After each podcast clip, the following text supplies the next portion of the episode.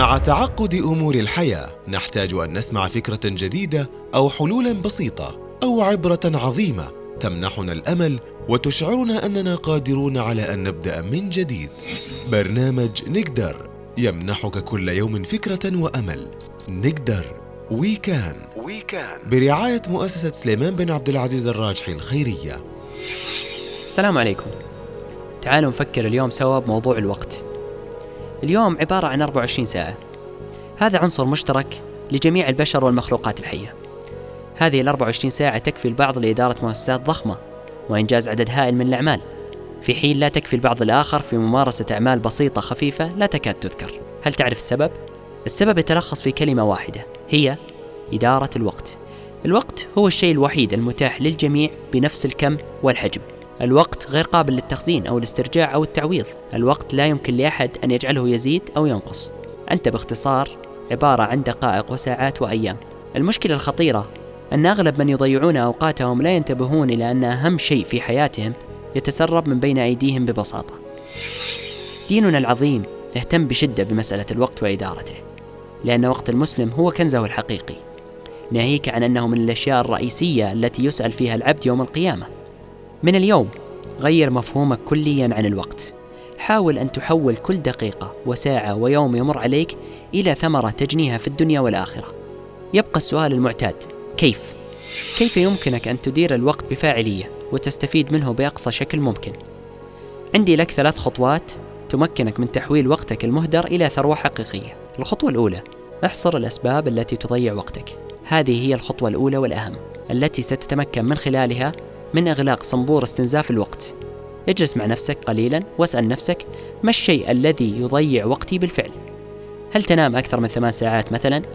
هل يسحب الإنترنت الكثير من وقتك الذي يفترض أن تستغله في أمور أخرى أهم؟ هل تقابل أصدقائك بشكل يومي مبالغ فيه؟ أحصر الأسباب التي تضيع الوقت. واكتبها في ورقة. وابدأ من اليوم وحاول التحكم فيها. وأكد لك أنك ستجد الأمر بسيطا للغاية.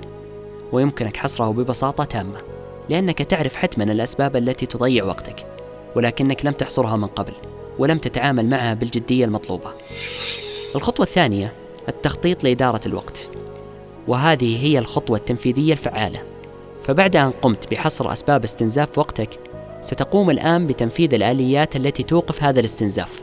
والحقيقة أن الشيء الوحيد الذي يمكنه إيقاف نزيف الوقت هو التخطيط لإدارة الوقت. ما معنى هذا الكلام؟ التخطيط في مجمله قائم على رسم سيناريو وتصورات ذكية راشدة لذلك يجب أن يشمل التخطيط للوقت عوامل مهمة للتعامل مع الثوابت والمتغيرات. أولاً قلل مضيعات الوقت بالتدريج، وثانياً حدد إطار زمني لتنفيذ الأعمال المطلوبة منك. بمعنى آخر، بعد أن قمت بحصر مضيعات الوقت، ضعها في التنفيذ.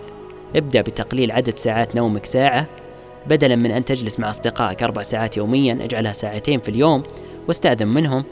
اجعل لديك موعدا محددا للجلوس على الكمبيوتر وحدده بإطار زمني ساعتين تكفيان تماما.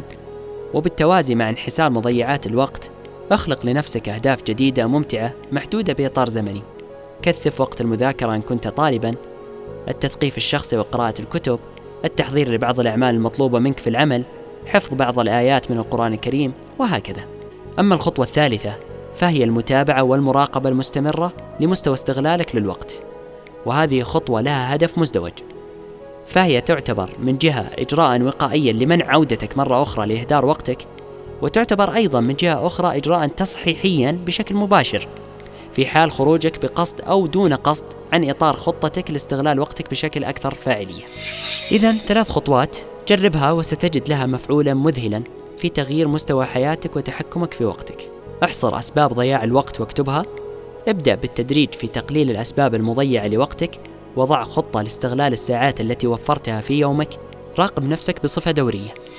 أخيرا تذكر المقولة التي يعرفها الجميع منذ أن كانوا في المرحلة الابتدائية. وعلى الرغم من ذلك فقليل جدا منا من يعمل بها. مقولة الوقت كالسيف إن لم تقطعه قطعك. إن لم تقطعه في الدنيا باستغلاله سيقطعك هو في الدنيا والآخرة. عندما تسأل عليه أمام رب العالمين. ويبقى الكلام مجرد كلام إلى أن يدخل حيز التنفيذ. برنامج نقدر من إعداد وتقديم سعد الحمودي.